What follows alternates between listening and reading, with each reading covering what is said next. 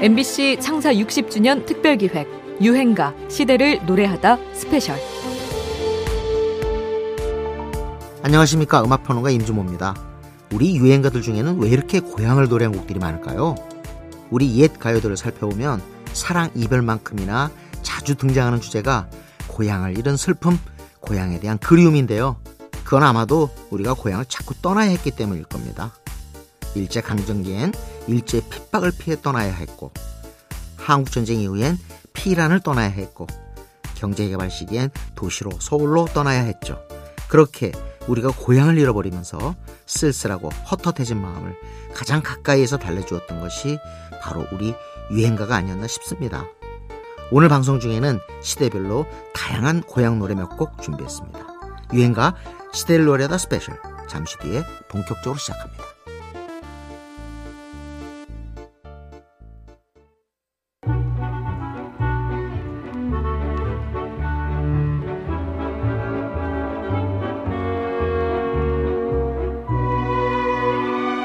여러분께서는 지금 유행가 시대를 노래하다 스페셜 방송을 듣고 계십니다.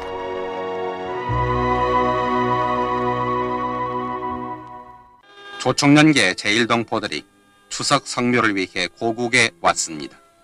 부모와 형제, 친척들을 고국에 두고서도 조총련이라는 굴레에 묶여서 30년 동안 내태우던 이들 동포들은 제1거류민단의 적극적인 협조로 고국 땅을 밟게 됐습니다. 조총련계 청년 문세광에 의해 대통령 영부인 유경수 여사가 암살당한 지 1년 만인 1975년 조총련계 제1동포들이 처음으로 고국 땅을 밟게 됩니다. 정부가 보복 대신 모국으로의 초청을 택한 건데요. 일제 강점기 일본으로 건너갔다가 사상과 이념의 차이로 광복 후에도 고향 땅을 밟아보지 못했던 이들의 첫 귀향은 전 국민을 울음의 도가니로 몰아넣었습니다. 이들은 2주 일정으로 가족 상봉과 추석 성묘를 하고 국립묘지와 유경수 여사 묘소를 참배하게 되죠. 당시 야당의 여성 국회의원이었던 박순천 여사가 환영사를 맡기도 하는데요. 친애하는 동포 여러분, 호랑이도 죽을 때는 제구를 찾는다고 합니다. 여러분이 여기 앉아 계신 여러분의 묻힐 곳도 나와 함께 이 조국의 땅이라는 것을 이는 모두 국민의 신금을 울림으로써 북한을 견제하고자 했던 중앙정보부의 기획물이었지요. 이때 무명이었던 가수 조용필의 이름을 전 국민에게 알리게 되는 역사적인 유행가가 나오는데요. 트로트 버전으로 이미 발표했던 노래에 시대상을 반영해서 다시 만든 곡 돌아와요 부산항해입니다. 1968년 미 8군 무대로 데뷔한 그는 이 곡으로 길었던 무명의 터널을 빠져나와서 슈퍼스타로 발돋움하게 되는데요. 그해 어, 초여름에 부산 갈 일이 있어가지고 음. 부산에 가서 몇 장을 가져와서 그 돌아와요 부산. 예예 예, 그 판이죠. 아, 아. 그걸 이제 그 디제들한테 몇장 아, 네, 주고서는 네, 이제 그걸로 또 잊어먹었어요. 근데 아. 서울서 연주를 하고 있는데 신청곡이 들어와요. 근데 아. 돌아와요 부산항 타이틀송이 아니었었어요. 네, 네. 그 저희 팀하고 맞지줄 않았었거든요. 네, 네. 그래서 다음에 해주겠다고 그러는 음. 건데 그 이튿날 또 와요. 그래서 연습을 해서 들려줬는데 어 자꾸 그 친정 아, 음, 음. 그 횟수가 많아지는 네. 거예요. 그래서 음, 어 음. 이거 이상하다. 근데 서울에서 시작이 돼가지고 이것이 부산 갔다가 부산은 가서 오륙도에서 다시 커가지고 아. 커가지고 서울로 다시 오는 거죠. 그러니까. 타이틀곡도 그 아니었고 그 이미 이전에도 아, 뭐 여러 차례 불렸다가 잊혀졌던 곡이 그 시대상과 맞아떨어지면서 가왕 조용필의 시작을 알립니다. 이 곡의 멜로디가 MBC 라디오 싱글벙글쇼의 시그널 뮤직으로 오랫동안 쓰이게 됐죠. 조용필입니다. 돌아와요 부산항에. 아주 오래된 우리 유행가들 중에 가장 많은 사랑을 받은 곡은 뭘까요? 여러분은 어떤 곡이 떠오르십니까? 실제로 설문조사를 해보면요. 고향에 대한 그리움을 노래한 곡들이 늘 1, 2등을 합니다. 한정무가 부른 꿈에 본 내 고향 같은 곡들이죠. 아이고 고향 가고 싶지요. 죽어도 고향 가서 묻히고 싶고 지금도 그거지. 그래 이제 어떤 나이. 1919년에 평양에서 태어난 가수 한정무도 1.4우 때 혼자 남쪽으로 넘어온 실향민 출신입니다.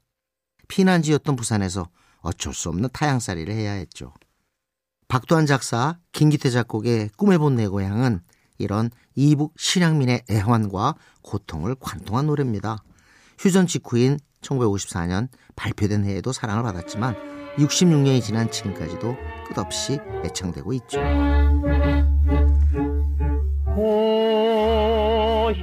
고향이 그리워도 못 가는 신세 노래의 첫 대목에서부터 지금 듣기엔 어색할 수도 있는 간주 중에 내레이션 대사에 이르기까지 음주름아 물어보자 어머님의 나는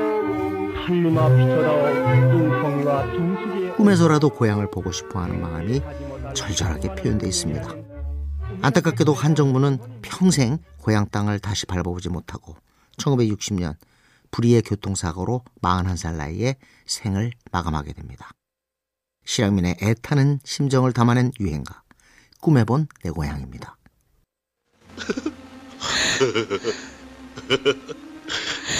은하,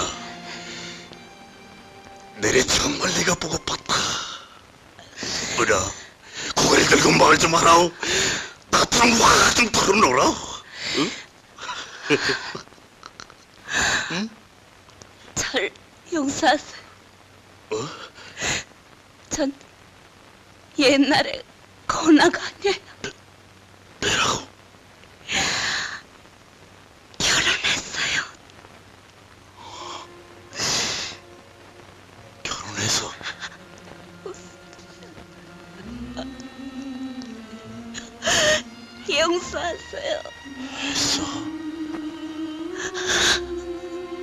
1965년 영화 남과 부.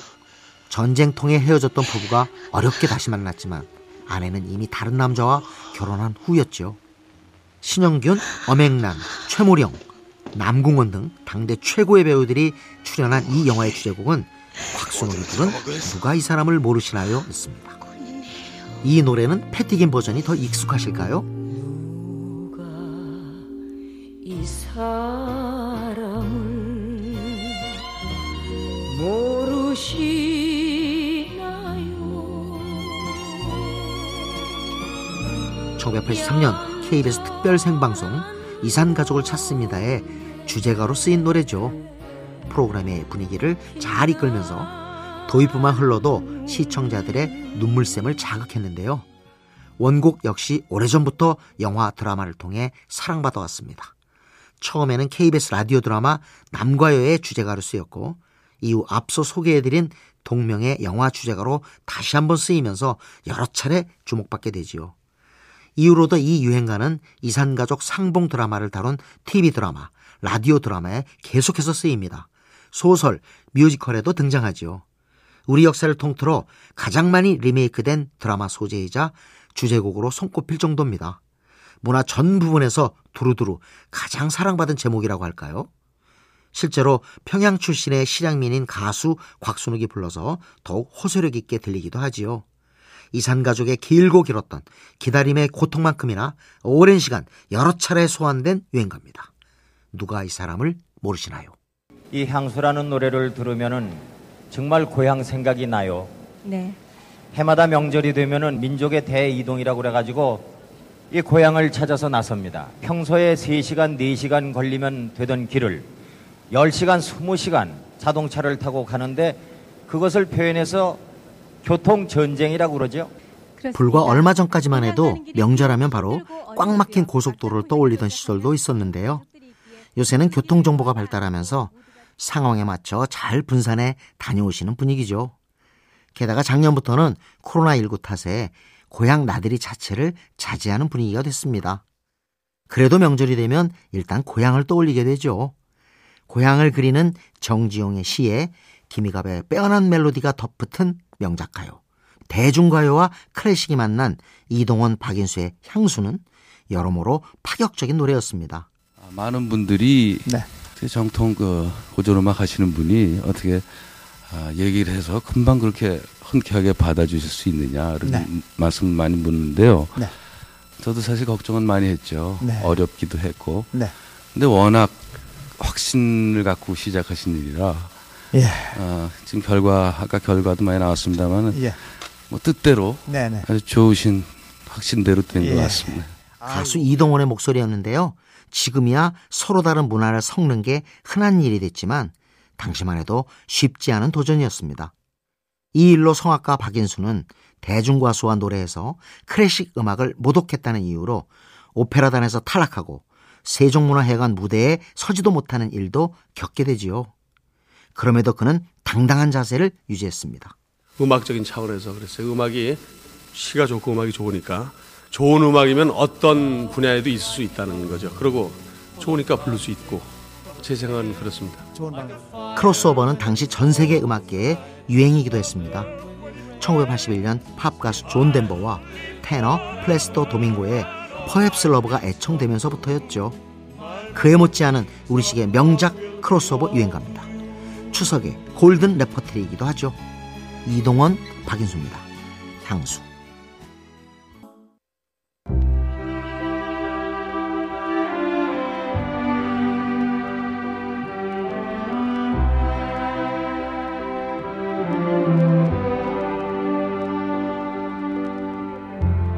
여러분께서는 지금 유행가 시대를 노래하다 스페셜 방송을 듣고 계십니다.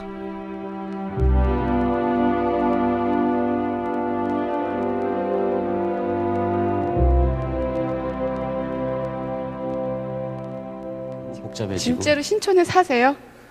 그래서 신촌 블루스예요? 그렇죠. 우리 동네니까 아. 내가 신촌 블루스라고 친 거고. 신촌 그리고 블루스 좀처럼 어울리지 않을 듯한 두 단어의 조합으로 이루어진 신촌 블루스라는 이름은 이 그룹이 하고자 하는 음악이 무엇인지를 분명하게 보여주는 것 같습니다. 사실 우리에게 블루스라는 말은 꽤 오랫동안 어두컴컴한 업소에서 남녀가 끈적이며 어울리는 무도곡으로 곡해되기도 했죠. 원래 이 장르는 과거 흑인 노예들의 고통과 슬픔을 그리면서도 낙천성을 잃지 않으려는 이들의 삶과 태도에서 나온 음악입니다. 이걸 한국 스타일로 아니 더 나아가 내가 사는 이 동네의 방식으로 블루스를 하겠다는 의지가 엿보이죠. 우리나라 사람이 하면은 같은 미국에서 시작된 장르 음악을 해도 달라야 된다고 생각을 해요. 달라야 되는 게 아니라 달라. 한국적인 느낌. 이렇게 좀 항구나 이런 포구처럼 질척거리는 맛도 나고 무의식 중에 그 사람을 얽어매는 제약 같은 게 있는데 사실 블루스라는 장르 나는 그 트로트 그 그런 느낌으로 보고 있는데 그 제약에서 벗어나는 거예요. 내가 하고 싶은 대로. 음정 틀림없이. 신촌 블루스의 초기 멤버 이정선의 목소리인데요. 이들의 히트곡 골목길은 그런 이상이 잘 구현된 노래죠. 레게, 펑크, 재즈의 요소가 묻어나고 살짝 몸을 흔들게 하는 어쿠스틱 기타 연주까지 전형적인 블루스의 구조를 벗어납니다. 김현식의 호탕한 보컬도 인상적인데요. 절규에 가까운 아우성, 그리고 능란한 추임새와 즉흥은 그만의 특별한 매력이지요. 신촌 블루스가 만들어진 배경, 초기 멤버 이정선과 엄인호의 이야기 들어볼까요? 음악을 해서 즐겁게 즐겁게 살고 있는 걸까 뭐 여러 가지 이제 어, 의문이 들 때가 있는데 거의 비슷한 시기에 그걸 느낀 거예요. 어민호, 이광조, 뭐다 그래가지고 그러면은 우리 다시 예전으로 돌아가서 우리가 열정을 가지고 음악을 하던 시대처럼 다시 한번 같이 해보자. 일주일에 한 번 정도 모여서 우리 아주 속 시원하게 하고 싶은 음악 했다는 게 그런 데서 우리 뭐, 뭐 카타르스, 카타르시스? 그런 거 느꼈던 것 같고. 들어갈 그렇게 초심과 열정을 찾아 자유분방하게 작업해 히트까지 한 한국적 블루스입니다. 신촌 블루스. 골목길. 당시 어느 특정 작곡가에게 개인 전속으로 돼 있었어요. 그런데 에, 지구로의 고두사라는 큰 그 앨범 회사에서 이 은희 씨를 이제 본격적으로 스카우트를 하기 위해서 이제 접근을 했는데 상상 이상의 전속금을 제시한 거예요. 그래서 그때 제목이 꽃반지 끼고 은희 다이아몬드 값으로 전속되나 보다. 뭐 이런 식의 그 제목이 걸렸던 기억이 나요. 꽃반지와 다이아몬드 반지. 꽃반지가 다이아몬드 반지가 될 정도로 큰 인기를 누렸던 가수. 은희는 원래 라나엘 로스포 출신입니다. 국민 애창곡 사랑해에 그의 목소리가 남아있죠. 사랑해 당신을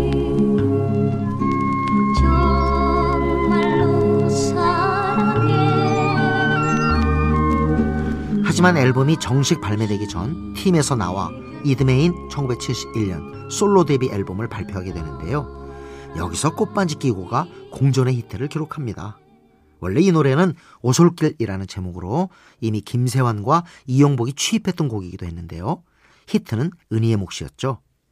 앨범도 날개 돋친 듯 팔려나가 웬만한 포크 가수 10배 이상의 판매고를 올렸다고 하는데요. 이런 갑작스런 열풍 때문에 은희를 스카우트하기 위한 치열한 경쟁이 펼쳐지기도 했습니다. 다이아몬드 반지 소리도 이때 나왔죠. 그렇게 3년여간 36장의 앨범을 쏟아내며 가요계를 뒤흔들었던 은희는 불현듯 은퇴라는 말도 없이 미국 뉴욕으로 떠나버립니다. 제가 갑자기 스타가 됐어요. 어, 우리나라 또 이상하게 최초로 기타 치는 여자로서 처음 나왔던 거예요. 그래서 참 이뻐했어요. 그림이. 그땐 또 이쁠 때였고 누구나. 그렇게 하고 이제 했는데 하다 보니까 어른들이 하는 돌아가는 분위기가 야 이거 여자 말이야 기타 치는 애 하면 장사 된단 말이야. 편하게 표현해가지고 그건 내가 어느 내가 상품도 아닌데 이게 실질의 난가. 이제 나로 좀 돌아가자. 그게 이제 관두게 된 제일 큰 원인이었어요. 무대를 떠난 그는 전통 옷을 연구하며 디자이너로 제2의 삶을 살고 있습니다. 활동 기간은 짧았지만 1세대 포크 가수로서 확실한 족적을 남긴 가수 은희. 현실 비판의 포크와는 또 다른 청춘의 풋풋함과 순수를 내건 대중적인 포크를 선도했던 그의 유행가입니다. 꽃반지 끼고. 제가 1964년도에 동백아가씨를 히트하고 그때 당시는 하루에 많이 찍어야 300장, 400장 정도인데 하루에 음, 주문 쇄도는 몇천 장의 주문 쇄도가 왔습니다. 그래서 잘 안 나가는 판. 동백아가씨 곡 한 곡을 살려면 다른 곡 몇 장을 어, 잘 팔리지 않는 그런 곡을 몇 장을 끼워서 파는 그런 어, 일도 있었어요. 그렇게 저한테 즐거움을 남겨줬던 곡이 동백아가씨였습니다. 1964년 그야말로 공전의 히트를 기록한 이미자의 동백 아가씨는 발표된 첫 해에만 10만 장의 판매고를 올립니다. 이는 가요계 전체 앨범 판매량의 70%에 가까운 비중이었다고 하는데요. 편법이었지만 끼어 팔기가 등장할 정도의 확실한 열풍이었죠. 이미자는 꺾지 않으면서도 충분히 서럽고 구성지게 감정을 표현하는 순수 무가공 창법을 선보인 가수입니다.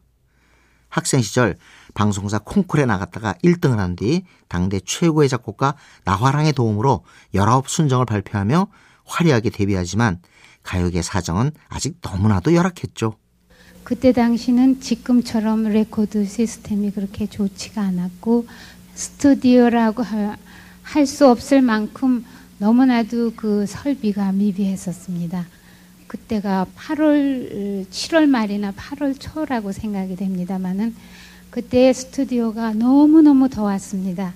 이제 스튜디오에서 녹음이 들어갈 때에는 그 선풍기를 끄고 큰 그 양동이에다가 얼음을 큰 걸 갖다가 이렇게 놓고 그 위에 또 수건을 올려놓고 몸을 축여가면서 얼굴을 축여가면서 고생 끝에 한 곡이 후일에도 기억이 많이 남고 그렇고 음반을 냈던 레코드사의 고 임종수 사장은 동백 아가씨가 불티나게 팔려나가면서 그럴듯한 음반사를 차릴 수 있었다고 말하기도 했습니다.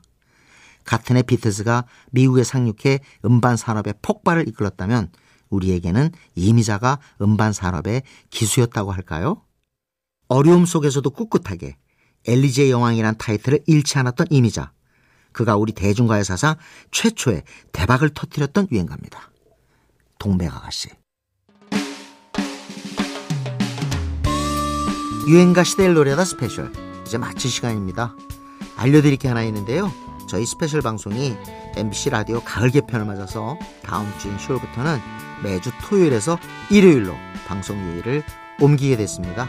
시간은 그대로입니다. 다음 주에는 10월 3일 일요일 오전 7시 5분에 인사드리겠습니다. 지금까지 저는 음악평론가 임진모였고요. 잠시 뒤 11시 52분 본 방송으로 다시 찾아오겠습니다.